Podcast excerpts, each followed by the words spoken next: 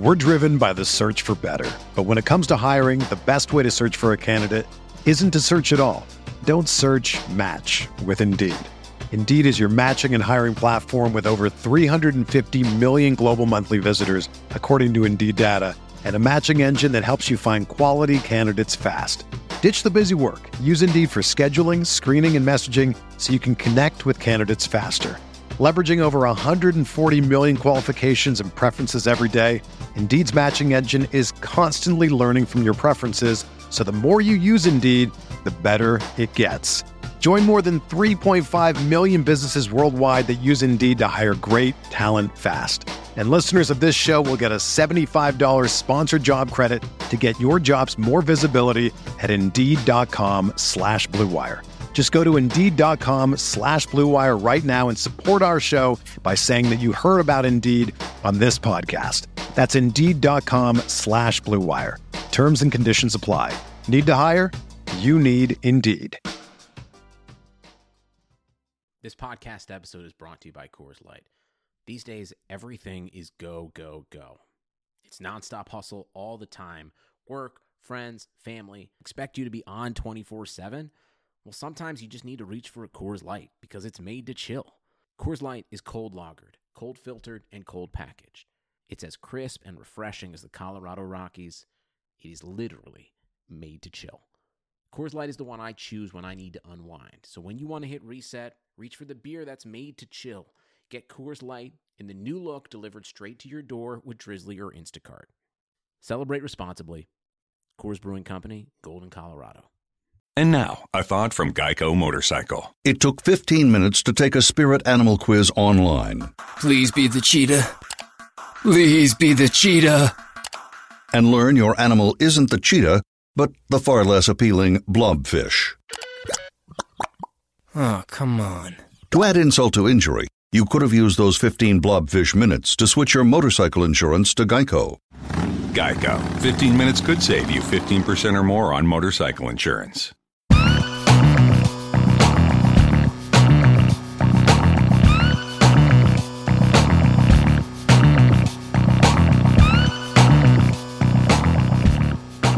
Hello, everyone, and welcome to another special edition of the Fantasy Football Report. Today we're talking running back rankings. I'm back with Hassan Rahim and Ben Battle. How's it going, guys? Uh, it's going uh, pretty good. Uh, the NFL draft was was a ton of fun. We just wrapped up the uh, rookie bracket tournament over on rotoviz.com. So if you guys want to go ahead and check that one out, uh, go right ahead. Uh, what do you think, Blair? We're headed into uh, the off season. Uh, you know, it's a lead up to the season. Actually, uh, what do you think?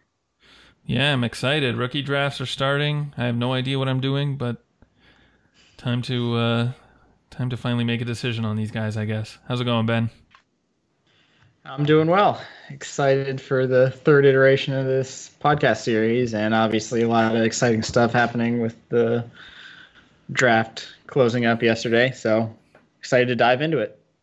Definitely. I think a lot of what we're going to be discussing today is kind of how the draft affected some of these guys that are on the at the top of most of our running back rankings. Uh, if we're starting at the top, we all have the same two guys, Saquon and Christian McCaffrey, ranked one and two. I don't know that there's much to say about those guys. They're pretty much consensus one and two in that order, so we can just skip them. Move on to number three. I have Kamara. You guys both have Ezekiel Elliott. Um, why do you like Zeke more than Kamara, Ben? Well, I have Zeke above Kamara because he's locked into the full workhorse role year after year. I think the Cowboys will re-sign him, whether it's the good move or not. I think they'll do it just because they've made him such a face of the franchise, and lots of their moves are rather irrational from a football standpoint. So I don't really have concerns that they're going to bring him back. I think they believe that he has improved the strength of their offense, yada, yada, yada. And I think that as long as he stays healthy, he'll continue to have this workhorse role year after year. He got involved in the passing game last year, um, as was kind of anticipated from lots of analysts, and that was obviously really good for his fantasy value. And I think that will persist. Uh, we have, Hassan and I both have Kamara at four, and like I said, my reasoning for that is just that I think Zeke is going to have a higher projection than him for a couple years now. Hassan, what do you think? Yeah, I agree. I think you're you're especially like the point that you made about like his target share. Like that one's the most interesting one to me because like he really saw like this bump in targets that we didn't see from him. He went from being like you know two down grinder to just sort of the guy uh, who gets who's actually there. You know, also getting up a whole bunch of targets and receptions, especially when they want to keep the game in flow or when they're leading. Uh, what's interesting is that you know there's no one really left now that Rod Smith is gone. Um, like that depth chart, that RB room is fairly barren, so he should be seeing a lot of opportunity this year, probably for the next couple of years going forward. Uh, which you know is why are you low on him, Blair? Yeah, uh, there are a couple reasons. I guess the main one is I'm not sure how stable his work in the passing game is. That's something that kind of we only saw really to the extent that we saw it in the second half of last year. Um, so when you're comparing him with someone like Kamara, who's used all the time in the passing game, um, it gives Kamara a leg up. I, you know the the receiving targets are really valuable in uh, PPR, but even in standard, they're more valuable than carries. So give the edge to someone who I know is going to get that receiving work in Kamara, and even the next two guys on my list I have above Zeke. Um, I mean, just to give some context, before Mark Ingram came back in uh, last year, Kamara scored over 40 fantasy points in three out of four games. So, I mean, the kind of upside he's got in the right situation is just insane. So, uh, I mean, you know, it's hard not to not to rank him this high. Um, and but Zeke, but Zeke has that load the entire time. I I totally agree that if they didn't sign Latavius and they had nobody ready for that grinder role, that yeah, Kamara would be full rocket boosters ahead. You could potentially put him ahead of McCaffrey even, like if that looked like it would be his role year after year. But I feel like they want to reserve him to the passing game and limit his rush attempts a bit. They they don't want him to have that total alpha running back role, in my opinion. Well, it wasn't really until maybe week nine or ten last year that Zeke started getting, you know, seven, eight, six targets every game. Before that, he has games with only four, one target. So, um, some That's you fair. know, it happened after uh, after the team traded for Amari Cooper, they started throwing the ball a lot more. So, I mean, obviously, there's reason to think that this sort of uh, target volume would continue for Zeke. Um, but yeah, just more confident in Kamara's. I mean, the other reason that I have Zeke so low is because it's kind of a, uh, I don't know what to call it, morality discount or something. I just uh, don't want to root for the guy, so I rank him low, so I know I'm never going to get him on my team. Um, that's maybe not a good reason, but uh, yeah, you know, I want fantasy football to be fun, and uh, I don't want to root for Ezekiel Elliott, so he's not on any of my teams. Fair enough. All right, who should we talk about next, Blair? Well, um, we're all kind of high on David Johnson, a lot higher than consensus. Hassan, why don't you give a quick uh, quick view on David Johnson's value and why it should be higher than everyone else has him. Yeah, I just don't think that we're higher than everyone else on consensus. I think a lot of people are going to eventually come out of the draft and then just be like, oh, okay. So they got Cliff Kingsbury, they got Kyler Murray as expected. Then they added a couple of like pretty strong receiving weapons. Well, they added Andy Isabella and like Hakeem Butler. Uh, I don't know if Butler is actually like particularly good. I know like a lot of draft Twitter loved this dude coming out, and then they were just left like weeping as he just plummeted to the fourth round. So so you you know that that's whatever it is, what it is. But like Christian Kirk's there, Larry Fitzgerald is probably dust. So uh, I think it's all wheels up for like David Johnson. The one thing is so like we're probably going to see him get a lot of work, especially receiving work in that air raid offense. What's interesting to me though is we might have seen the best of him. And uh, I think but that, that was that was 415 PPR points. Yeah, that was a long time ago. Yeah, that was that was like just uh, it's just impossible to like redo that. Yeah, no, it was 2016. It's never gonna happen. It's never gonna happen again. And like he's gonna be 29 this year, and so like there's reasons to be pessimistic, but you know, I mean, there's also good reasons to be optimistic, which sort of explains our rank. Everybody else is sort of eventually be adjusting him up to this top five rank going forward. Uh, but uh, I will say this make sure you have Chase Edmonds rostered somewhere because in the event of a DJ injury, Chase Edmonds becomes very exciting. Yeah, I think one thing to note that yeah, DJ's a little older, but he also might not have as much tread on the tires as some of the other um, other, backs like in his situation at his age, you know, because he only has those two full seasons in that role. So if you want to look at it like that, um, maybe discount the um, his elevated age a little bit. Uh, and I just think that we kind of saw his floor last year, and his, he still scored as a top ten running back overall. I don't have his points per game on me this very second, but overall he still ended as a top ten back, and we I don't see why he can't totally explode again in an awesome offense that could very well utilize him in the passing game, like he was used a few years ago when he had an insane 120 targets like that. I just think that we we saw his floor and his upside is still insane, and I don't think that's accounted for in lots of people's uh, rankings, really.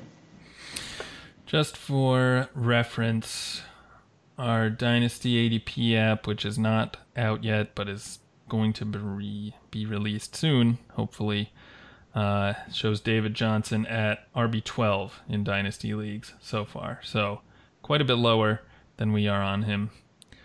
Yeah, that's a huge difference. And obviously, after the draft, they added a lot of weapons. Um, his price, I would expect to rise, but still, I think you can you can get him at a little bit of a discount now. So uh, might be a buying window, might be closing. Like for example, so Blair, tell me why you'd rather own David Johnson than Melvin Gordon.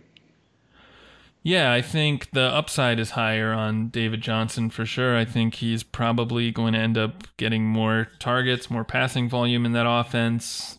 Kind of like you said, we've already seen him have just an insane fantasy output, something like 26 fantasy points per game, which um, I don't actually know what Melvin Gordon's highest point per game uh, season is, but it's nowhere near there. So I think it's just a big difference in in terms of upside. Yeah, so Melvin Gordon's best season was 22 PPR per game last season, for reference. And yeah, like that, like it's just that his outside is just so astronomical. Like the level of talent that he has in the passing game can it just surpasses all these guys that kind of project similarly, which is why I think he's getting sold short by being ranked behind him. Next, how about we discuss Mr. Todd Gurley and all his knee injuries? So, Blair, you have Gurley at four. I have Gurley all the way at nine, and Hassan, you have him at seven. So, I think that puts both Hassan and I lower on Gurley than consensus. And for me, I'm terrified of the guy. I feel really, really badly for him, but arthritis in the knee after um, having the ACL tear, like that's just like arthritis doesn't go away. Like you don't, he's not gonna like cure it. It'll be there his entire career, really. And I have doubts about whether he'll be able to retain a bell cow level role at any point for the remainder of his career across an entire season, really. So I think it's, you know, the, the guys are ranking this highly in our running back rankings are because they ha- can have this alpha role and we think that they can produce full seasons of ginormous production with their rushing market share and target market share. And I'm very, very fearful for Gurley's health. I think that picking up Henderson in the second also signals how scared the Rams aren't really. With they also um, signed Brown, um, so I, I just think that I'm scared of his health, and that's that's enough to bump him down for me in dynasty, especially since health is so critical for these running backs in general. Like it, yeah.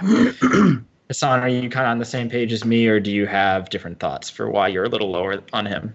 No, I consensus? think I think you're definitely uh, pretty much in line with where we should be. Uh, one the one thing that I want to point out that a lot of people aren't getting, at least with the, as far as the running back position goes, is that there's like 40 new RBs that come in like per year, and they land on rosters. And all you need to do is be healthy, and eventually you just overtake someone. I mean, do you remember Jeremy Langford? He was overtaken by Jordan Howard, who was just then overtaken eventually, right? Like it's just a matter of like how you view these guys. A lot of these guys are fair, frankly replacement level ish talents. Um, well, not not not Gurley, but also saying. I was gonna say you're not comping Gurley to Jeremy Langford now, are you? No, I'm not. But no, but what I'm saying is, is that we should be thinking about this Darrell Henderson ad as a little bit more than like just a little bit about his knee, right? Like part of what really has sustained Gurley's fantasy scoring is from a volume perspective. He's uh, single-handedly been the only guy to get that volume, and that's by virtue of his draft slot, and also the fact that their RB room is pretty poor. They had Malcolm Brown, Justin Davis, and John Kelly, who did absolute nothing. So thanks for that. Uh, last year, he's like a wasted fourth-round rookie draft pick, and it's hard to waste fourth-round rookie draft picks. You know, like all these guys were outplayed by street free agent C.J. Anderson, who's gone. And then the Rams brought back Malcolm Brown. They spent, you know, a pretty good chunk of the salary cap to bring him back. I wouldn't say a lot, but like enough for a running back that you take notice. It's who's a backup. And then they went ahead and drafted Darrell Henderson, who was one of the better running backs in this draft class. Does that mean that I think there's going to be like a 50 50 split? No. Does that mean that I think there's going to be a 60 40 split? Also, no. But all that needs to happen is that like the Gurley CJ Anderson usage carries over into this year with Darrell Henderson playing that CJ Anderson role. And all of a sudden, Gurley's ceiling is just not what it used to be. But why? Why what? couldn't it be a? I, I agree with everything you just said, but why couldn't it be a 60-40 split though? I could totally see them saying, "All right, Todd, this is your new career outlook. Like we still want you to contribute as much as possible, but realistically, we can't make. We'd rather." Split you and keep you healthy than give you a bell cow until your knee flares up every couple games and you have to sit. I could totally see them doing a 60 40 split, something like that. Like, why but not? Then a lot of that is going to be then like empty volume for Darrell Henderson, and then uh, Gurley gets plenty of the high leverage looks and should still be able to put up a top 12 season. Like, it's not it's not inconceivable that they do that. Like is not sure. like most of the most of the NFL is trending towards like an RBBC in that in that regard anyway, right? Like the uh, it's what comes right, down if, to it. Sorry, but if Gurley is getting the 60-40 split, which we both said we think's in the range of outcomes, he's not a top five running back. Like sure, maybe yeah, no, borderline RB one, but yeah. So I'm just saying that that goes along with our ranking. Yeah, and then Blair, so if he gets all those high leverage looks, then he should be able to fall into the end zone a few times, which justifies the rank. Yeah. Blair, do you have any counterpoints since you have him at four? No, I mean I definitely see the points you're making, and the you know Darrell Henderson drafting in the second is kind of definitely worrisome. I'm kind of thinking of it more as maybe more as insurance than an actual signal that he's not healthy or not able to play. Um, I mean, that said, you know, in my composite rankings on the site, I moved Gurley down below Stefon Diggs, and I'm considering swapping Gurley and Johnson, so making him fifth. But um, yeah, not as low as you guys are. Although I agree that there are concerns, and the Henderson pick is not not a good sign. I mean, Rotoviz Rotoviz voted Darrell Henderson the number one running back in this class. He won our yeah. rookie running back tournament. There's this, literally in, in, this class being the key words there. Yes, but regardless, you know the Rams. According to Rotoviz, sure. the Rams took yep, yep. the best running back in the class in the second round, who they traded up for too. So, right, yeah,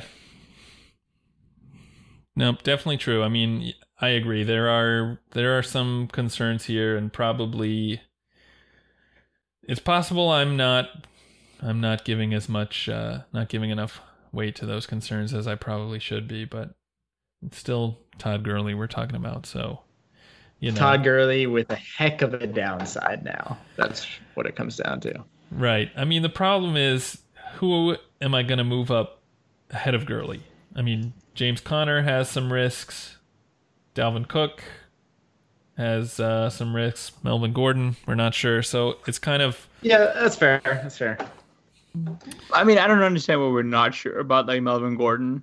Like, uh, like, like, like last season, he was in line, like before getting like hurt in like week six ish. He was like with the exact same points per game as Gurley through like six weeks. They were the exact same guy.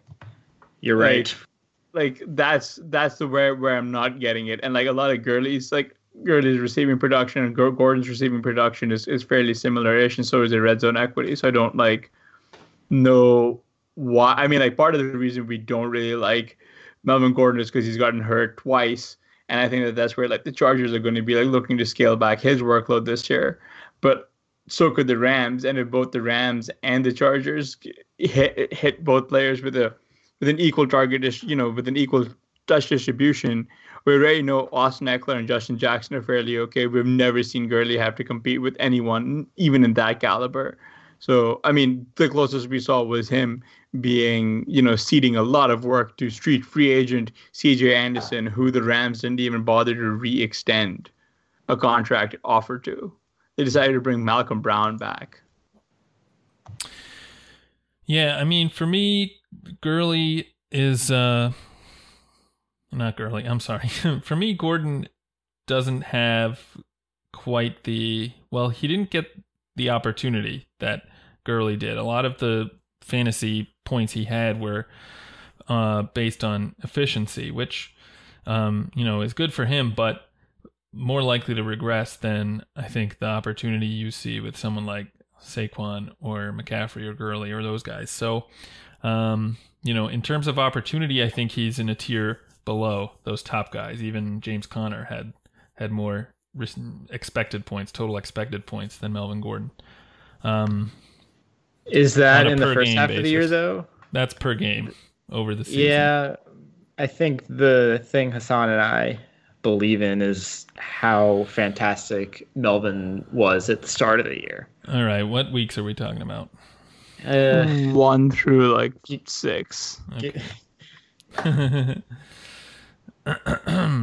Fire that yeah. up. See what. Yeah, one through six. Let's see. Mm. Yeah, I mean, so I have Melvin Gordon with double digit receiving expected points in those weeks, about 19 total expected points.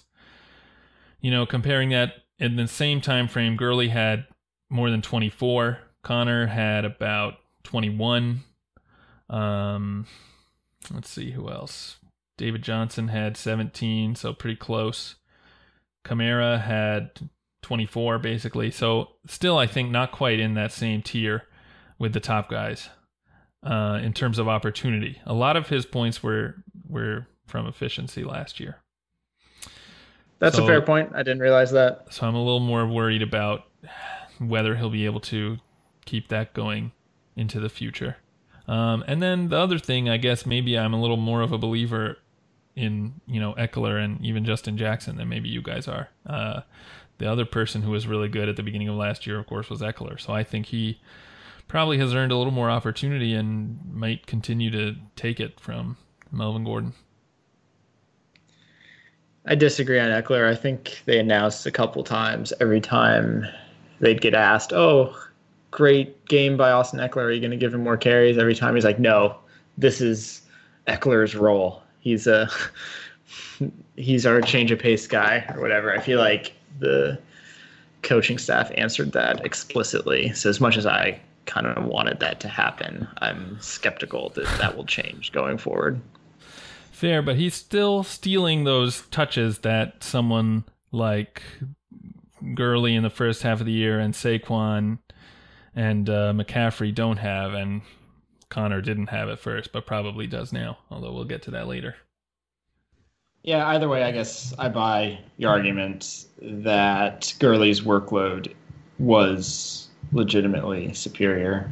So, yeah, I mean, for Hassan and I, it's the injury concern for Gurley, and then I guess maybe we're slightly overrating Melvin Gordon. I don't know. Let's let's move along. Who do we have next, Blair? Uh, well, we could talk uh, James Conner, who we just mentioned. He's somebody that you guys are pretty low on. I have him at number six. Looks like uh, Hassan, you have him at ten, and Ben, you have him at eleven. Um, so I mean, he's someone who averaged 21 points a game last season. We know that the Steelers like to have uh, bell cow, or at least they have the last few years, even when they had DeAngelo Williams and you know backing up Le'Veon Bell, and when Bell decided not to play, they gave the exact same role to Conner. So I guess um, my question is, what reason do we think that they wouldn't continue doing that with Conner? Hassan. I don't think that I have a pretty good reason for why they wouldn't continue doing that. With, with Conner, I just thought that this again becomes a one pretty big tier for me. So like you could legitimately swap any of these names around. I think Conner represents the end of the actual tier because of the you know the fact that he gets that receiving work and rushing work and he plays in a good offense. So he'll see a lot of red zone work. So like you could swap any of the names around and I'd be like, hey, sure, that looks totally fine to me. I don't know. I don't RBs don't matter, right? And so like I don't see why I should be pushing Conner up ahead of some of the guys I have him ahead of. But, you know, I I could be, you know, if you were to like make a fairly good case, I could probably push him up above Joe Mixon, you know, for example, or like any of the other guys. But like I just really can't. I mean, part of it also is James Conner is a guy who I wrote about for the RotoViz Writing contest in 2017. Uh, I called him a three down bell cow back at the time. And uh, uh, it was, you know, one of the pieces that actually got me uh, a gig over here. I did not win. John Lipinski won for a phenomenal piece. Uh, I, I, really hope that we could, uh, uh like, and, and, you know, just reading John's work, you can tell that he was just his leaps and bounds a better analyst and writer. Uh, but um, as, as far as like the like the James Conner stuff goes, I, you know, he is absolutely the street on bell cow back. I think we might be overrating Jaylen Samuels a little bit uh, because Benny Snell probably represents more of a bit of a, a threat towards Conner's rushing workload if they were to ever decide to split, or if Conner were to go down and they were to miss time. What are your thoughts on that? Yeah, I think either in the box score scout, I think either Conner is one of Snell's closest comps, or maybe vice versa, or probably both. I think uh, it's yeah no. Uh, Conner is one of Snell's closest comps. Yeah, yeah. So they're they're going after a type. It would seem. You know, uh, Snell was and and Bell's productive in college. What's that? Yeah, Bell was actually one of Conner's closest comps in the box score scout. Oh, really? Yeah. So yeah, that, yeah, that's yeah, that's kind of where, where where I wrote up. Like that's what caught my eye with Conner. Yeah, these big, super productive college running backs who are not don't have really good uh, tested speed at the combine, but um, so you know it's just, I guess exactly the sort of situation and no real expect. college receptions. Like yeah, like true. none of like Bell didn't have any receptions either coming out. Like yeah. the the question with Bell was could he catch, mm. and the same question was with James Conner could he catch. Right. Yeah. Right. Well, you know, I mean, the answer to both of those questions has been yes, uh, overwhelmingly. yeah, absolutely. I don't know. You so. you guys aren't scared that they're not as committed to Conner as they might have been with Bell. Really, like Bell was also like a later pick, wasn't he? Second round. Yeah. Second round. But um, oh.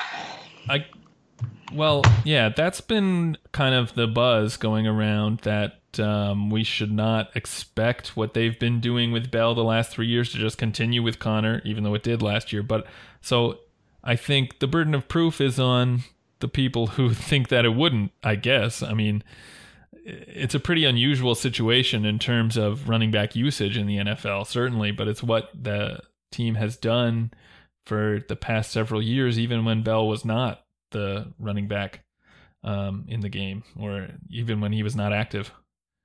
How do we think the offense will change without AB though? Like maybe they expand it a bit or just decide to do some different things and we don't see the same humming Steelers offense that we've seen the past couple of years.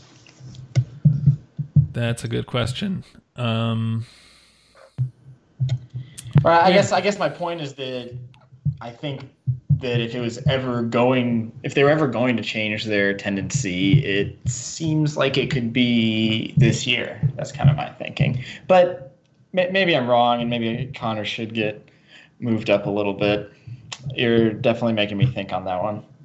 But I don't know who to put him ahead of. Like that's like that's the thing. Like like like I mentioned that James Conner represents the end of a tier. It's just when you look at these like top nine guys, who should I move him ahead of? Maybe Joe Mixon. yeah, I guess we can move on to uh, Mixon. You guys both have him a little higher than I do, so yeah. What puzzles me about Mixon, I guess, is that like obviously he's been playing for a pretty bad team over the last couple years, and he had a lot of talent coming out of college, but we haven't really seen him seen him do anything in the NFL. So I guess what's making you guys so hopeful that he's going to kind of turn it on now? Well, the thing I like about Mixon is that he's 22 years old still. So that's kind of what helps give him a pass for me from the production standpoint. That plus the Bengals offense not being too hot. But I mean, he still scored 18 PPR points per game last season, and I do think they're going to continue to use him in a bell cow esque role. I think that the guys they drafted are just uh, will just steal a little bit of receiving work, and they're kind of the Gio Bernard replacements. I don't see them endangering Mixon's workload year over year, and he's a 22, almost 23 um, year old back, great prospect who's going to have an elite workload. So kind of simple formula for me. The Bengals offense was actually pretty good the first half of last year before they totally imploded. So I do think that that's less of concern than um, might be in prior years.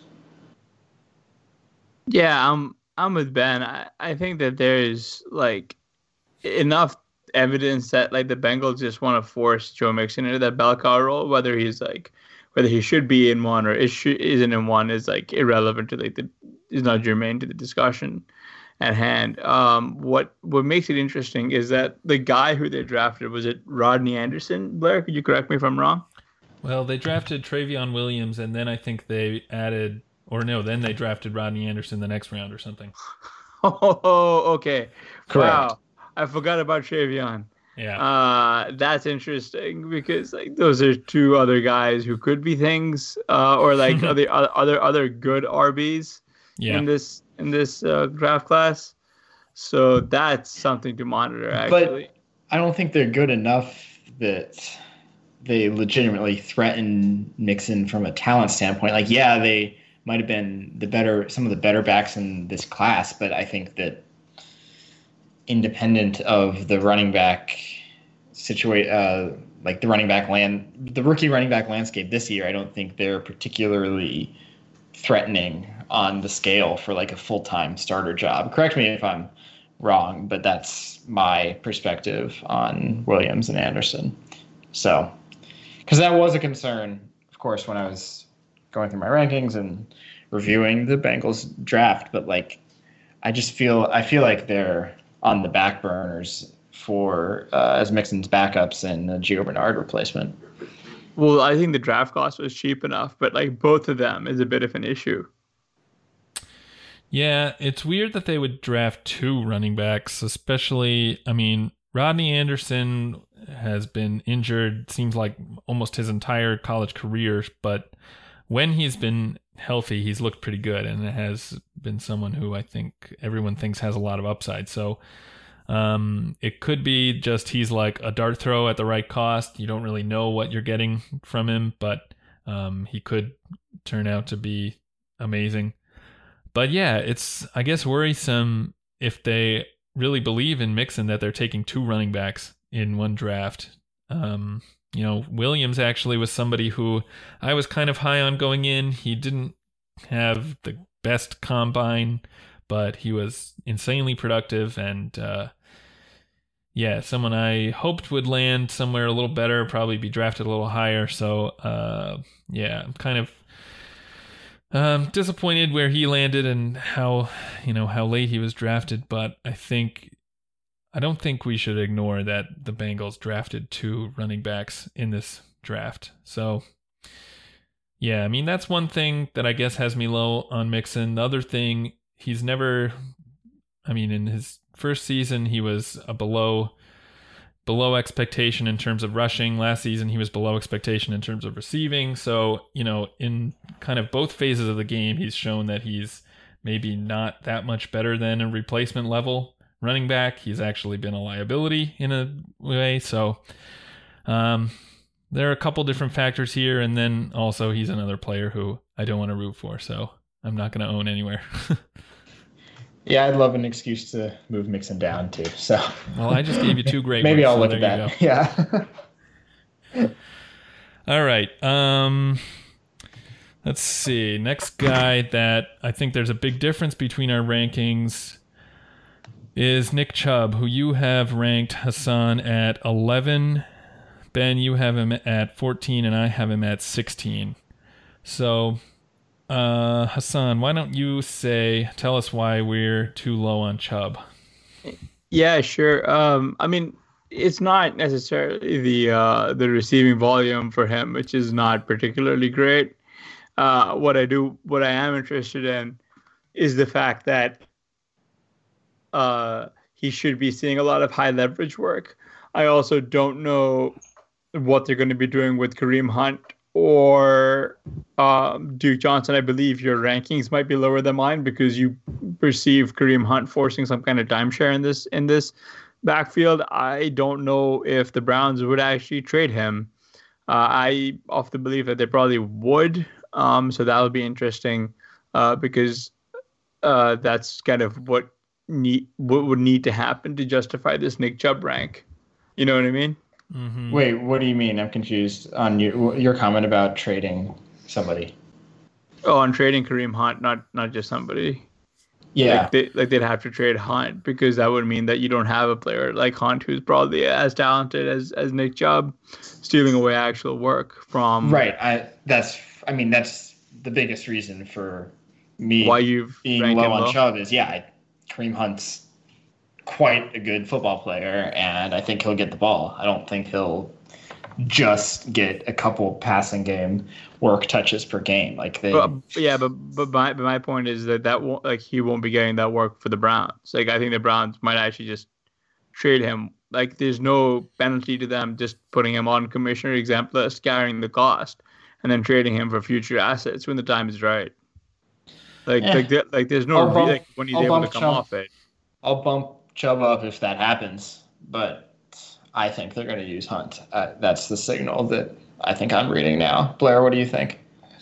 Well, I mean, they didn't have Kareem Hunt last year, and they still didn't really use Chubb in the passing game, and they've added Odell Beckham. Um, I'm still hoping that they'll try and get Duke Johnson more involved in the passing game. So I think there are probably fewer targets to go around, and Nick Chubb didn't have a really good chance of getting a lot of those to begin with, and Kareem Hunt kind of just muddies things. I actually have Duke Johnson ranked higher than Hunt. I'm not really uh it's not that I don't believe in Hunt, but I kind of don't I think there's a lot of uncertainty with his situation, kind of as Hassan alluded to, but also any sort of disciplinary thing that the NFL might do. I think we still don't know everything that's going on with that. But um, yeah, so in any case, I think I'd have Chubb this low regardless of whether they had Hunt or not. And it's mostly because he's kind of a one dimensional player. Yeah, um, that's that that's the thing that's what I'm kind of worried about. Maybe I'm a little bit too aggressive on Chubb because I think this offense is going to spend a lot of time in in the red zone in opposing red zone, so he should see the high leverage looks. But uh, yeah, you know, it's pretty. It's a pretty fragile ranking. He could like end up tumbling way down. All right, let's talk about the next guy that we have a huge difference on. I have Damien Williams ranked as the 14th running back. You guys both have him in the 20s, Ben at 21 and Hassan at 27. Um, so I guess I'll say what I'm thinking about Williams. Uh, I mean, obviously, when Kareem Hunt, after he was let go, Williams took over that exact role and was basically just as good as Hunt was, just as efficient. And uh, I, you know, there's there was obviously some concern that they would try and add some running backs in the draft. They did draft Darwin Thompson, who I actually like a lot, but I don't think that his addition is enough to make me move Damien Williams down that much, considering just what he did in in uh, the second half of the season last year. He's 26 PPR points per game. Yeah, exactly. He's got just an insane amount of upside, and um, uh, you know, I think they probably brought in Darwin Thompson to be uh, right to back him up to be change of pace. That's kind of how I'm seeing the situation. But I mean, if you guys are seeing it differently, then definitely tell me. I agree with you on his upside for sure. I completely agree. I have him ranked. What do I have him at? 21. Yeah, so I have Damien Williams at 21, and I'd definitely be interested in acquiring him at the correct price around there for sure. Um, we just saw his upside. He scored 26 PPR points per game. That's insane.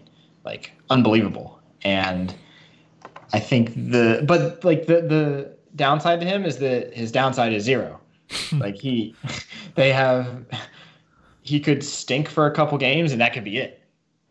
I doubt that happens. That's why I'm interested in him. And despite the fact that the team basically has zero commitment to him outside of this initial opportunity, that I do have him ranked in as a dynasty running back two, um, is just because that upside is so high. Uh, so that, that's how he ends up there for me. He's going to smash as long as he's competent, and I think that'll happen for a little bit. But realistically, it could not happen, and he could be completely toast. The other thing is that player like Damien Williams isn't really protected in the case of injury. Even minor injury can totally tank his value really because like i said they don't have a super big commitment to him to any extent. So like if he misses a couple games for whatever random running back injury happens dinged up and then somebody else steps in and likely can also produce an amazing clip in this awesome chiefs o- offense you could see damien williams lose his role and that's it. So that's my perspective on him. Hassan, tell me why you're so low on him. Yeah, I'm kind of in the same boat. Like he probably is fine for this year. I don't know if he'll be fine for next year. You know what I mean? Like, and I think that that's sort of where my hesitancy in ranking him more aggressively is coming. I'm pro- I'm more aggressive on him in redraft than I am in dynasty. Oh, totally agree. Like, like, like that's that's probably it. That's why I'm like more conservative with his dino rank. Yeah. So Blair, do you have no con- like tell me about Damien Williams' value after this year. Since you have him ranked at 14 you must have some perspective on his value after this season. Yeah. Well I think um, he's someone who's always been a little bit undervalued in the uh, league undervalued when he was coming out and went undrafted. Um, so uh, yeah, he's got the athleticism. I think just the kind of vote of confidence that the Chiefs gave him by not adding anyone in free agency and then not drafting any running backs until the sixth round. I think that's pretty huge and says that at least they view him as the solution at running back for the foreseeable future. So um, I'm kind of just going off of, you know, the signals that they're giving us. I mean, before the draft, he was, I think he had a lot more risks and he was somebody I was definitely not acquiring and in fact um, trying to sell. in places that I owned him while his price was still uh, relatively high. But I mean, after the draft, and they've made basically no significant moves besides Darwin Thompson. Um, yeah, I'm I'm back in buying. I think, and I think his his uh, value will probably go up. Um, yeah, and in terms of next year, yeah, I don't have any concerns. I mean, if he can have the same kind of production he did at the end of last year, then obviously there would be no kind of concerns, and you would see him probably end up being I don't know a top five dynasty running back. So, um, you know, the upside Really? is huge. I mean, if he gets 26 points a game, So, how many weeks will Damien Williams have to be awesome before his public dynasty value legitimately increases? mm, Does he have to do it the entire year? Like, how long until you get return on that investment in terms of public value? I don't know. He wouldn't have to do it the entire year. I don't think. Um, I don't know if I mean if he's as good as he was at the end of last year for the next, you know, for the first four weeks or something. I think you could probably look to sell him then. I mean, he is 27, so there's a cap on, you know, on his dynasty value from that perspective. Probably keeps him from actually being like a number one asset, even if he does score 26 points a game. But um, yeah, I think. I don't know. I mean, I think I- I would expect his dynasty value to go up basically starting now, as soon as everyone realizes that the Chiefs are behind him, and uh, they didn't, you know, they didn't make any moves to try to replace him. So Yeah, I guess. Yeah. yeah, I don't I'm know. I just mean, I think we agree on the upside, and I just see a lot less risk here than you guys seem to, or at least I do now after the draft. But what about ne- after next year's draft? Yeah, I think that we agree that, we, like Hassan and I said, we love it. We like him in redraft. We totally see it for this year.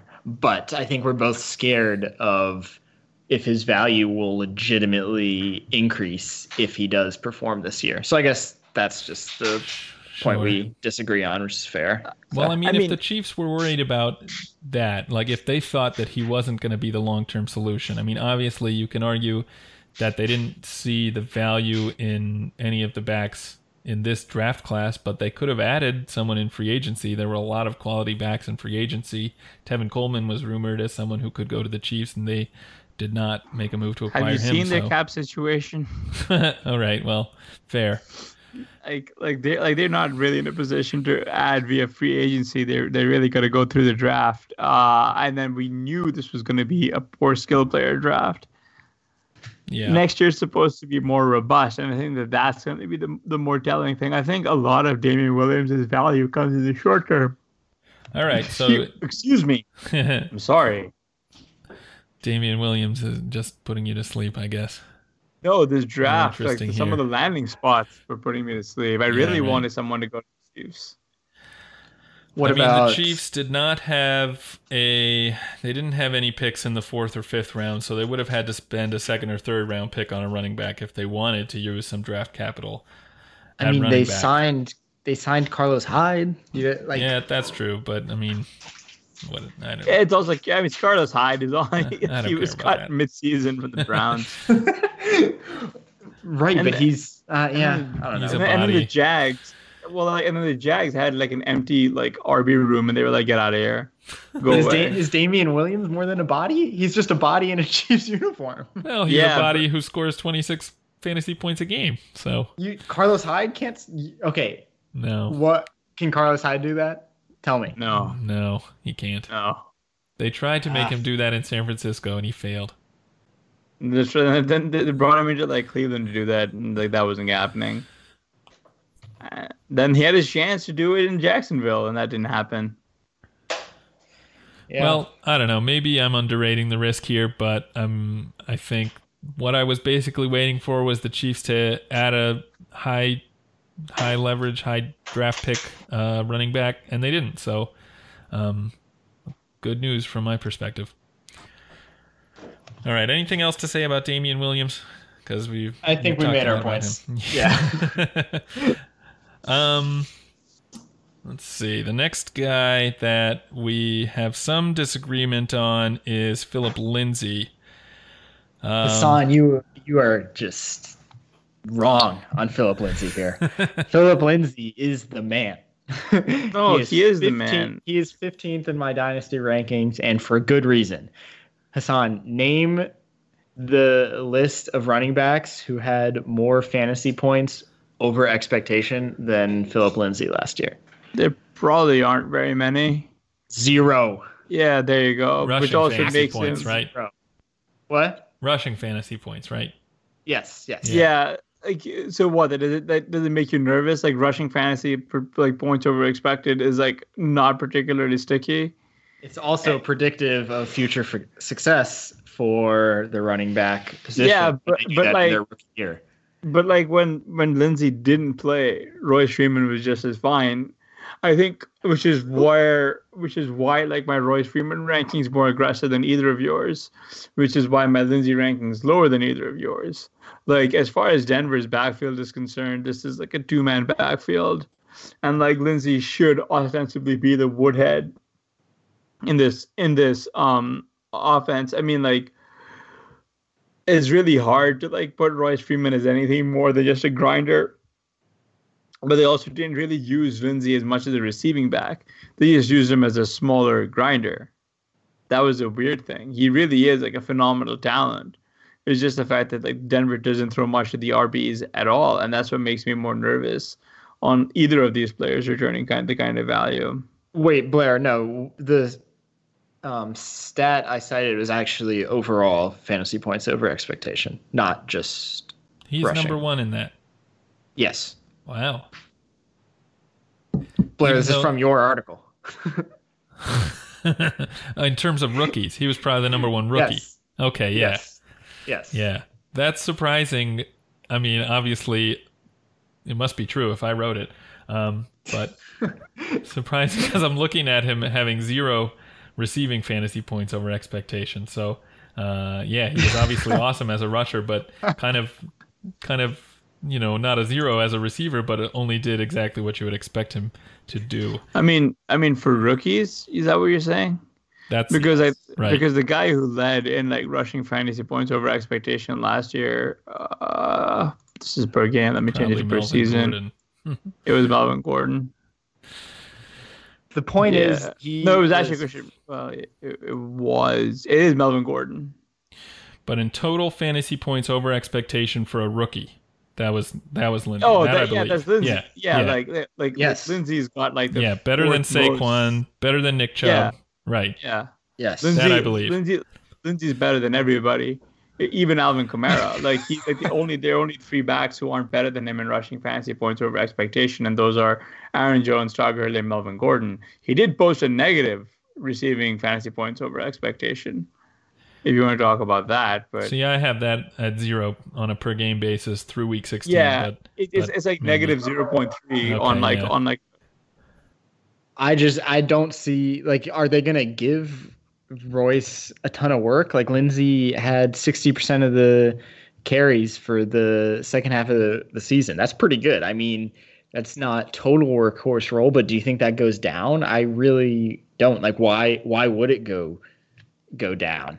in my opinion. His targets increased. He had target totals of five, seven, and six in three of the last five games. Like they they're gonna use him and he's really good. His we know he's a RotoViz darling with his workhorse background, that type of thing, and we saw it, and I think it'll happen again. I don't see, I don't see why it won't. Lots of the predictive things suggest that he's going to continue to be really good. So I, I mean, I get I'm a little aggressive here, but that's how I feel. I mean, the other thing is that probably Joe Flacco is a little bit more of a check down guy than Case Keenum is. So there's some reason to think that his targets could increase. Um, you know, Freeman had what less than one target per game in the games he played in, so I don't think he's really a threat to steal Lindsay's the little work he did have in the receiving game. It was just Devontae Booker, and we right. really think like, are they really going to just keep running out Devontae Booker? I feel like that's Yeah. Lindsay's to take. I don't. I mean, maybe they will, but yeah, they did last year, so I don't know. I mean, yeah, I guess the I think there is some risk because Freeman was someone who looked like I mean, he was a really good prospect coming out of college and somebody who looked like he should have been able to uh, command a lot more work and perform a lot better with it. So if you're thinking he takes a step forward in year two, if you were high on him coming out of college, then I think there's there are good reasons to think that he is probably better than what we saw last year. So that I think would be the main reason to kind of um, hedge your bets on Lindsay a little bit. Just that Freeman is probably a lot better than than the way he looked uh, in his rookie season and should probably improve. Moving on, it looks like we're all a little bit high on Devonta Freeman here. Blair, you have him at 21st. I have him at 17th, and Hassan at 19th. And I think that's slightly higher than ADP. So, Hassan, why don't you tell us why we should have Freeman as high as we do? I mean, they paid him a lot of money. He's going to be coming back healthy. Uh, I don't think Ito Smith sees a lot of work, even if like Freeman were to go down. I think this is sort of Freeman's backfield to go, uh, at least for the foreseeable future, until we see Atlanta actually put money into acquiring an early-ish round RB. Uh, will that happen next year? I don't think so, actually. So that's sort of why I'm more aggressive on Freeman. Plus, they you know spend a lot of capital on a couple of guards. Uh, they clearly wanted to be run first. Now, what tanks all this is uh, if Ito Smith uh, steals more receiving work than we think he would, and uh, Freeman's used more as a through the tackles kind of guy. That also that'll tank his value. Second is if he's actually fully dust as far as his legs go, in which case he's also going to be completely destroyed. That would be bad.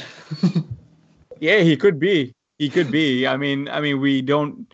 Uh, everyone sort of uh, quote unquote knew that his knees were bad. He was going to end up uh, getting knee, you know, having to get surgery done on his knees. So uh, maybe maybe his knees are dust. Yeah, I mean, I think, you know, one of the most frustrating things about the last few years, but especially last year, has been being a Tevin Coleman owner. And last year, it was just they were, they seemed to be either not passing to the running backs at all, or when they did, prioritizing Ito Smith over Coleman. And uh, now Coleman's gone. And I think rather than owning well, Coleman's gone, so that should help Freeman get some uh, more opportunity, obviously. But the reason I'm probably lower on him than you guys is I think that now he's the one that uh, his owners are going to be frustrated by Ito Smith. So I'm uh, I I don't know where you guys have Ito ranked, but I would guess I'm higher on him than you. Yeah, that's probably explains why you'd be lower on Devonta than us. Right. All right. The other guy who uh, we have sort of, well, I mean, you guys are egregiously low on, especially Ben, is Tarik Cohen. I have him at 15. Ben, you're all the way down at 30, and Hassan, you have him at 22. Uh, so, Ben, why are you so low on Cohen? I just don't know if it's rec- replicable for him, to be honest. I know it's the kind of cliche argument, but he doesn't have any rushing usage, really, like next to none. And he just, he has to have that pretty high, tar- he has to sustain that very high target volume in the running back position to have value. And I don't really I'm not convinced that year over year that's going to be a thing. I don't think he has the rushing upside to really push him into a higher tier. I agree that I might be a tad too low on him. Like some guys who potentially could break into a workhorse role, but who will likely score fewer points and likely on a median outcome have lower output than Cohen. I do have above Cohen because I think they have higher upside than Cohen. But yeah, I mean, Blair, do you think that Cohen has top 12 PPR running back upside? I guess you must since you have him all the way up at 15. Yeah, I absolutely do. Uh, I mean, he has the sort of profile that we've seen give guys like Kamara and McCaffrey, you know, top top ten uh, seasons with where you're not necessarily getting a lot of carries, but if you can get up to 100 targets as a running back, that could be huge. So uh, he had 86 last year. Um, there might not be a lot of room for that to grow, but uh, I'm I'm hopeful. Yeah, like do you, do you think he's going to improve on the prior season? Really, I guess that that's kind of my take on him too. Is that he produced pretty well last year for sure, but I'm not sure that there's room to grow from that. Why do you think that can grow? Um, well, that's a yeah, that's fair. I mean, they brought in Mike Davis, obviously, and drafted David Montgomery um, pretty highly. So there are uh, reasons. and those think- guys can catch the ball. Those guys aren't Jordan, Jordan Howard. They can be viable in the passing game too. Yeah, definitely, absolutely. Um, yeah, I mean those are all risks. That's why I probably don't have him any higher than than where I do. Um, I just think his his talent is um, is better than those guys. So I'm uh, it's a bet on talent situation for me. But um, yeah, it's hard to see his workload growing. I probably am a little too aggressive with this ranking. Might move him down. Um, you know, on the other hand, he's shown that he's been incredibly efficient with his receiving workload and his rushing workload for that matter. So yeah, I just feel like it's a, certainly a bet on improved efficiency because, like, you weren't really able to say why his volume would increase. So, like, I feel like I feel like the best case scenario would be that he does what he did last season. He finishes RB fifteen. That's great. Like, super helpful fantasy asset. But yeah, I don't see where the increase in volume comes from since they brought in two running backs who can actually catch the ball. Not that they'll take like not that they'll replace Cohen or anything, but you know, two fewer targets a game obviously makes a huge difference, uh, and I don't see his rushing attempts growing either. So yeah, Hassan, what do you think? Yeah, I mean, I mean, Cohen's like genuinely. I think I'm I'm kind of mixed. I've got him right next to David Montgomery, like just back to back. I didn't know what to do with these two guys, and I probably am higher on Mike Davis than either of you guys. But you know, just looking over at our friends over on Profiler playerprofiler.com, like Cohen was number one in the in the production premium metric, which is an interesting way of uh, of looking at a player's production over like you know league neutral situations. He was number two in breakaway run rate. He you know was number three in yards per touch. He was like number six in receptions. He barely dropped any balls, as evidenced by like the fact that he dropped like only two, I believe, like or like 0.1 per like game. You know, he was like sixth in targets. Uh, you know, and he he just sort of smashed as like in that third down-ish role. Actually, uh, fun fact. Um, I wrote up uh, Tarik Cohen from PlayerProfiler.com like all those years ago uh, as a guy who you should be uh, stashing on your dynasty league alongside De'Angelo Henderson and Donnel Pumphrey. Uh, one in three is actually not particularly bad. The interesting thing about about Tarik Cohen though is that he didn't really yes. he, he didn't really mash the 40. He ran like a 4.4240. Um, and like he's not exactly like you know all that like it's, it's like 4.42 is pretty impressive don't get me wrong but like it's not he's not like the kind of like blazing speed guy you would think. But what makes him really interesting if you're looking at his player profiler page or even looking u- utilizing the uh, player profiler data analysis tool is you can just see how he fares. I mean like the guy is a big threat, and he doesn't. Re- and Chicago uses him pretty intelligently. They don't run him into stack boxes, right? They like he's like number two in like light front carry rate, and he's number two in shotgun carry rate. And so there's no reason for him to not really continue seeing that kind of usage. I don't know if there's going to be increased usage, so it'd be difficult to bank on him offsetting reduced efficiency with volume, which is where my ranking for him uh, comes in. Blair, do you, uh, what are your thoughts? Well, yeah, obviously I agree with all those reasons to be enthusiastic. Those were great polls on those Player Profiler stats, and uh, you know they're a site that we obviously have a lot in common with. We share a lot of the same ideas, and uh, actually we've really embraced that this season. As you mentioned, Hassan, a bunch of Rotoviz writers actually work on both sites, and this season our writing team is actually going to be writing the majority of the content in their world famous draft kit, picking up where Ben Gretch left off last year. So we're doing this year all the team previews that feature all the signature trends, strength of schedule grades, game script, pace of play data, scoring rates, vacated touches and targets, all to provide a window into each team's run game and pass game trajectory, kind of to see uh, where they're going this year, what uh, what we can expect for them going forward into 2019. Uh, so yeah, it's the first draft kit that we as a team have put together. Roto Underworld, Player Profiler, and RotoViz all together have uh, put together. Comes out in about a month. Between now and then, FanDuel is actually giving away giving away the draft kit to anyone who pre-orders and spends $10 on DFS contests this offseason. Doesn't matter what sport, golf, NASCAR, NBA, whatever. So they're really making it a no-brainer to get the draft kit this year. Uh, you can go to fantasy-draftkit.com and there's a video outlining all the features. So definitely be sure to check that out. Really proud of the work that all our writers are doing on that draft kit. Again, that's fantasy-draftkit.com.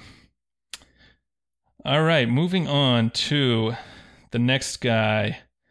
This Seattle backfield is a tricky one to figure out. Um, I we all have Rashad Penny at 25th, but we have way different ranks on Chris Carson. I have him all the way down at 40th. Uh, you are at 26, Ben, and Hassan, you have at 23rd. So I think uh, Hassan, you're the only one that ranked Carson ahead of Penny. So What's the reason for that? Uh, I mean, he held him off last year, and there's no reason to believe he won't hold him off again this year. I mean, like, there's a very real possibility that there's a miscommunication between the front office and the coaching staff as far as it comes down to Rashad Penny. And if that's the case, that dude's dead. He's not going to take overtake whoever Carroll wants to put in there and that's pretty much it. I mean, like Penny ran behind Mike Davis last year. Mike Davis is gone. What are you gonna do if Penny runs behind uh, J.D. McKissic this year? Yeah, but I don't think that's gonna happen. uh, I mean, I mean, people said like last year he wasn't gonna run behind Chris Carson, and then he did. Like, I mean, I mean, like, like people were very. But Chris sure. Carson's pretty good well, people were very sure that it didn't matter if Chris Carson was good. Rashad Penny was better. Like that's that's where this entire like discussion comes comes from because last year when Chris Carson was hurt, it wasn't Rashad Penny, it was Mike Davis who took over. It's fair. Yeah. I I definitely am probably too low on Chris Carson. I was really high on Penny as a prospect, so uh, there's a little bit of that bias probably creeping into my rankings here. I'm also was really high on Travis Homer this year, who they drafted in the sixth round, which basically like the worst landing spot for him. So, well, yeah. well, we don't know that because what if he runs ahead of Rashad Penny? Like, Rashad Penny could just be a bad first round pick. Uh, fair point. Yeah, that's fair. All right, I got to bump Travis Homer things. up in my rankings. So, like on a on a per attempt basis, Penny and Carson had basically the same fantasy points over expectation. Like they were very, very similar in terms of production last year. So I think that Penny, given that he was a first year rookie, produced over expectation, great profile, etc., tons of reasons to like him heading into last year. You'd expect that to you'd expect Penny's efficiency to improve. Whereas Carson, I'm not sure there's any signal that his efficiency would improve. So, you know, they produced at the same clip last year, were kind of close to splitting by the end, I guess. Maybe. That's probably not true. Carson was still ahead by a little bit, but I think that Penny can certainly take the reins if he is to improve by a bit. And I think I think the upside is higher with Penny really. Like both the both Carson and Penny can be startable assets in fantasy given the timeshare. Like obviously nothing impressive, but I think that there is a more likely outcome that Penny breaks out in a fantastic way to own the backfield at like a 65 percent share split, that type of thing, and I think that could make him super valuable. Whereas I'm not, to- I don't really think that's in Carson's range of outcomes, which is why I have Penny only a spot ahead of Chris Carson. Yeah, I mean, you know, Seattle likes to talk about how they're meritocracy, which I don't know if that's true, but um, you know, if you're gonna bet on talent, then it seems like Seattle would be the place to do it, just based on their own sort of self-reporting. And Penny was one of our favorite running backs in a really strong class last year. Chris Carson got benched for uh, Justice Hill, who was, I mean, again, one of our favorite backs, at least one of my favorite backs, but in a pretty weak class, and somebody who ended up going in only the third round and uh, has a bunch of red flags. Um, well, at least now he does because of his landing spot. But um, so, yeah, I mean, for me, it's kind of believing in Rashad Penny's talent a lot more than Carson's and expecting him to eventually take over the lead role. Rashad Penny Rashad Penny couldn't beat out Donnel Pumphrey, who doesn't have a job. fair. That's fair. One of the three guys I wrote about for playerprofiler.com. Get their draft kit. Our draft uh, kit. Yeah, but uh, but uh, you know, hit on Tarik Cohen and missed on De'Angelo Henderson and uh, and Donnel Pumphrey was the guy who had like all that gaudy production. I mean, like his production kind of mirrored that of uh, another San Diego State running back, uh, Rashad Penny. all right, that's, have, that's where that's have where any, uh, do we have any more we'd like to get to? What? How about uh, where are you guys at on Miles Sanders? I got him at like 28, just like ahead of like Tevin Coleman, Derrick Henry, a bunch of the other guys. Like I think I think Miles Sanders and like Philly's going to be interesting. It's a crowded-ish RB room. He should definitely be ahead of a lot of the other guys uh, they have. I mean, most of the guys that they have are like low, low draft capital. So it's really interesting watching the Eagles actually spend draft capital at the end of the second round on a running back because uh, they're a team who is decidedly uh, running backs do not matter type of guys. Yeah, that's the only thing that's really keeping me from ranking Sanders higher is that even though they did spend this draft capital, you know, they also brought in Jordan Howard this season. Uh, For like a future sixth. Well, yeah, sure, fair. But I mean, everything is shaping up for it to be another committee or another, you know, at least three headed committee, maybe more. Um, I have Sanders as my second ranked rookie running back right now. I have him actually ahead of David Montgomery, which maybe it makes me the odd man out here, but um, I you know it's still I'm still I'm lower on him than either of you guys are, just because I don't expect him to necessarily run away with that job. I don't think that Philadelphia wants to have a running back in that kind of role. Uh, but I could be wrong. Maybe that's he... why they're drafting somebody like Sanders to sort of give them that optionality where they can put him in the game and do a lot of different things. So I could be wrong. Yeah. Yeah, I mean, I am the highest out of us three, and I mean everything you guys just said is true, but I mean my perspective is pretty basic. Like, what if what if he's really good? like, like it sounds dumb, but like, no, yeah. what what if he's really good and they like what like who's he competing with? Like he has the op- he has the opportunity in the passing game too, which is significant and why I like him more than David Montgomery. Like I, um, just because he does have a route to own that passing game usage, especially in a good offense like Philadelphia's, and you know he could show up, he could be really good, and he could own the backfield. Like it could totally happen. And so I think that lots of guys, um, you know, in this 24 plus ranking range don't necessarily have either the talent upside or they're blocked harder than Sanders is, um, or they just have a tighter range of outcomes. Whereas it's like Sanders is a, a rookie, solid profile. Um, that Rotoviz likes him. Like, just think he, he could be really good. It's pretty simple.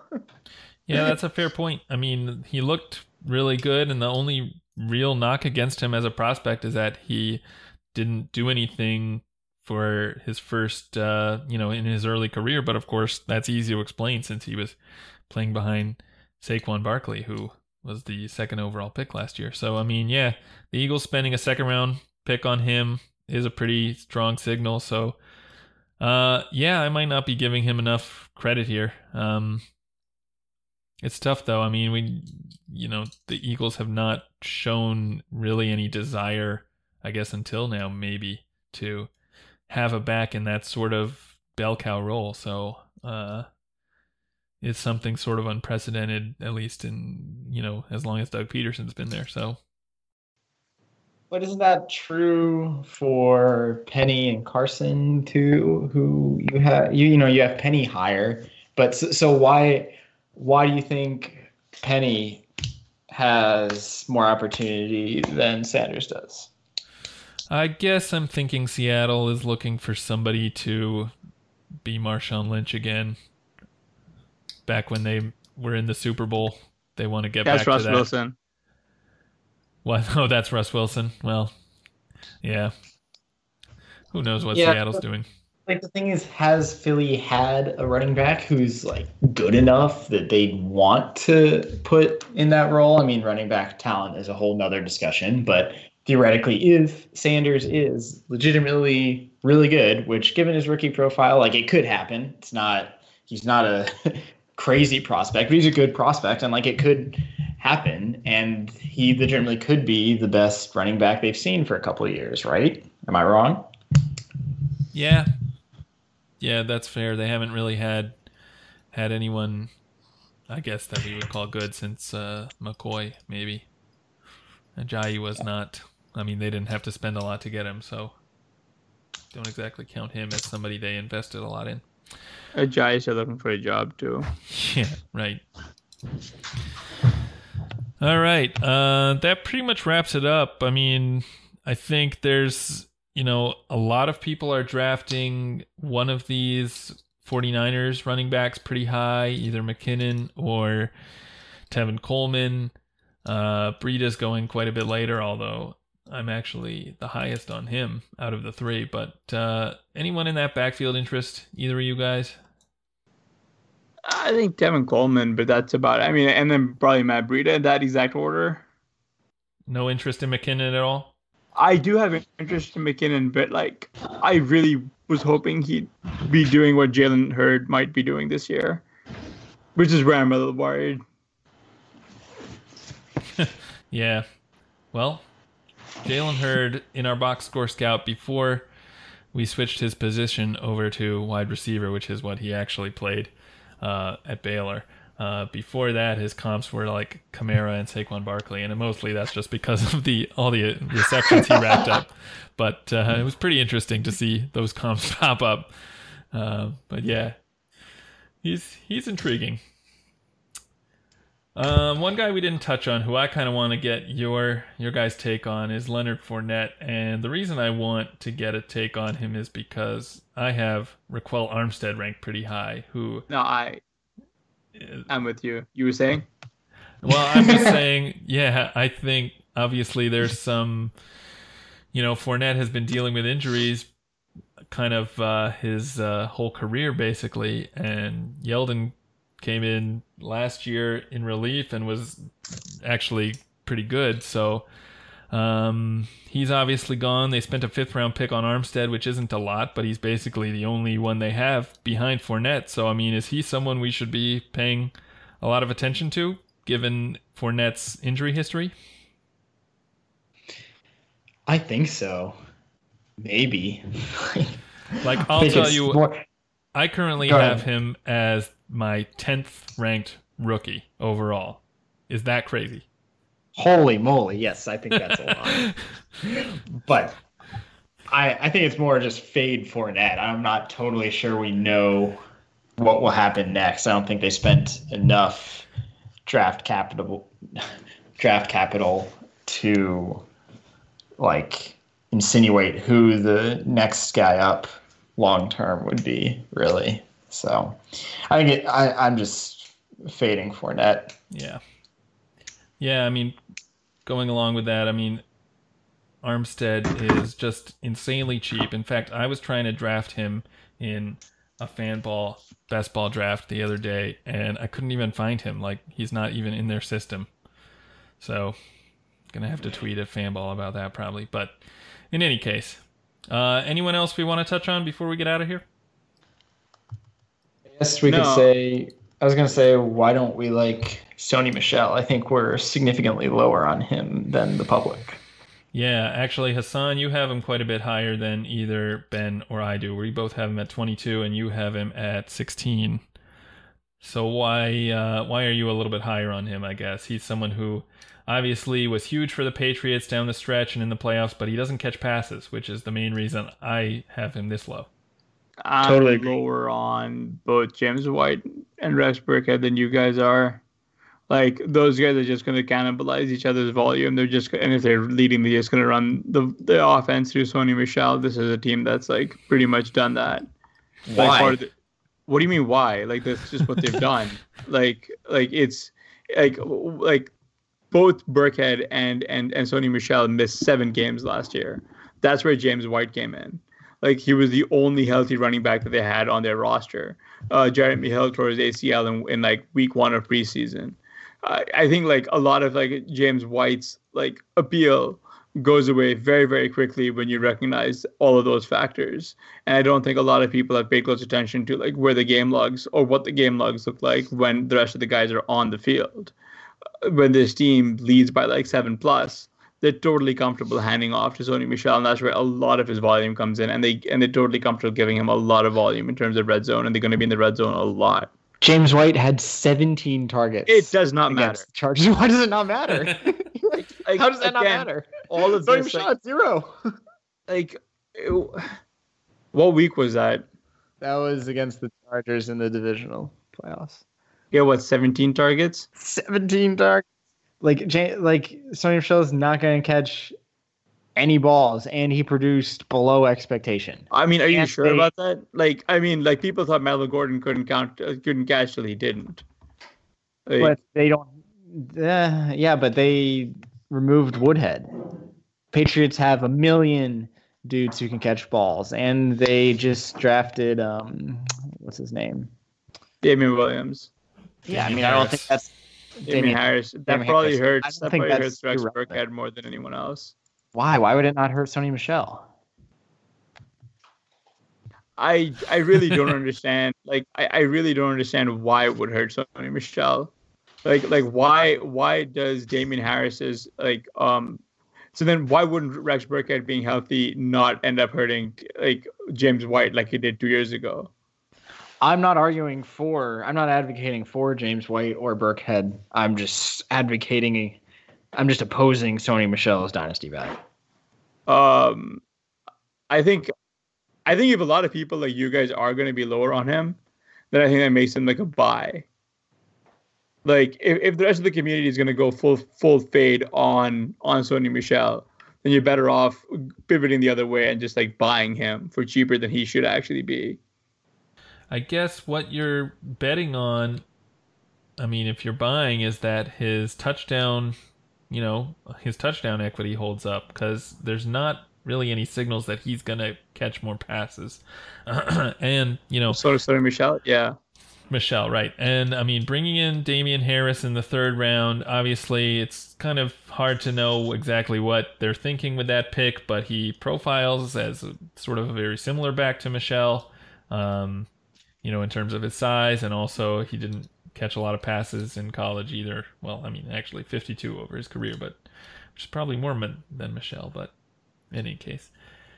They also drafted Harry in the first round, which is the first time they've spent a first round pick on a wide receiver since I think 1996. So there's kind of some signal that they maybe want to be throwing the ball more than they were towards the end of last season. Uh, so Yeah, There are a but it also probably means think- Gronk is dust, right? Like, Well, like yeah. Gronk's not all the back. N'Keal Harry, all the N'Keal Harry, all Like- of it. Like, like, so it probably means Gronk is dust. And then, so what do they tell you about the rest of their wide receiver room? I don't know. Tells me N'Keal Harry is going to catch a lot of footballs for the New England Patriots Right, over the next yeah. ten years.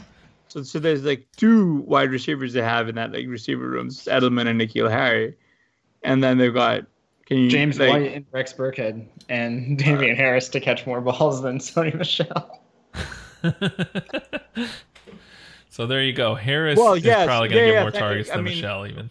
Well, well, yes, but like again, th- we're we're talking about touchdown equity, right? Yeah. I So, mean, like, it who- was Burkhead who having- got the touchdowns. He had two touchdowns in the Super Bowl. No, he had one in the Super Bowl, right? But he had two in the in the uh, one of those playoff games. Whatever, I don't remember. You know, they they they give the ball in the end zone or near the end zone to other people besides Michel. So it's not impossible that someone would steal some of those red zone looks and I don't think there's much hope of Michel getting any more targets than he did last year. So it just doesn't look like a situation where his opportunity is going to improve in the way we want it to. At least, you know, we want more running back targets. So um, I don't know. I think there are a lot of risks with him, and he's really not likely to live up to his ADP. But but my point is that if everyone's going to be down on him, and his ADP won't remain where it is, then in which case it makes him a buy. Sure. Well, his- yeah, maybe. if I mean, I think No, because because right now we're dealing with like people not drafting particularly well. But if everyone follows the same logic that you just laid out, we'll see a natural decline in his ADP, which eventually means that people are too low on Michel, and e- e- therefore you should be pivoting into this kid. I Okay. think When that he- happens and his ADP yeah. drops below where I have him ranked, then I'll start buying. agree. Right, but that's that's what you have to do, right? Yeah. I'm not saying I'm not saying that you should go out and buy on my rank. I'm saying that you should wait for like a bargain to show up. And it All sounds like eventually there should be one. but it sounds like Ben and I both want to wait longer than you do. And we are right. yeah, you and you are can wrong. you can go out. wow. Okay, so like I'll, I'll chalk it to you. All right, all right. One win. Like What's all that? the L's you took over the wide receiver All right. rank. All right, fair enough. Give me this We're one. done. We're done. We're done. All right, that's going to do it finally for this running back edition of the Fantasy Football Report. Special thanks to our guest Ben Battle. Find him on Twitter at Ben underscore Battle three. Find Hassan Rahim on Twitter at HR5010. I'm at Am I the Real Blair. Thanks for tuning in.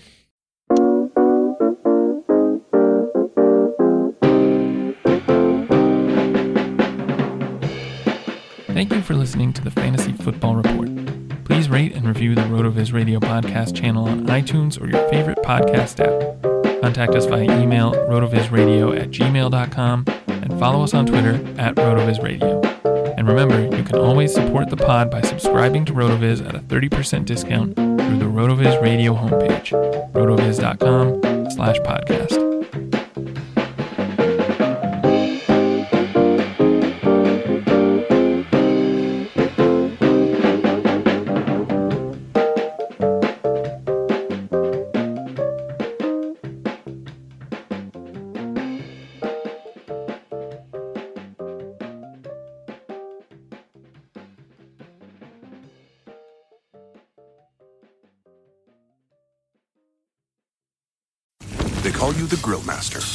You've seared the thickest porterhouse in the butcher shop. And as you lift that first forkful to your mouth, you savor the moment. To get amazing offers during the Mercedes Benz summer event, like the 2019 C Class sedan and GLC SUV, the perfect recipes of driving performance. Plus, you can enjoy six months of Sirius XM All Access included. The Mercedes Benz summer event, now serving limited time offers on a select lineup of vehicles. Offers end September 3rd. Mercedes Benz, the best or nothing. They call you the Grill Master. You've seared the thickest porterhouse in the butcher shop. And as you lift that first forkful to your mouth, you savor the moment. To get amazing offers during the Mercedes Benz summer event, like the 2019 C Class sedan and GLC SUV, the perfect recipes of driving performance. Plus, you can enjoy six months of Sirius XM All Access included. The Mercedes Benz summer event, now serving limited time offers on a select lineup of vehicles. Offers end September 3rd. Mercedes Benz, the best or nothing. Sugar Ray Leonard, Roberto Duran, Marvelous Marvin Hagler, and Thomas Hearns. Legends, whose four way rivalry defined one of the greatest eras in boxing history. Relive their decade of dominance in the new Showtime sports documentary, The Kings, a four part series premiering Sunday, June 6th, only on Showtime.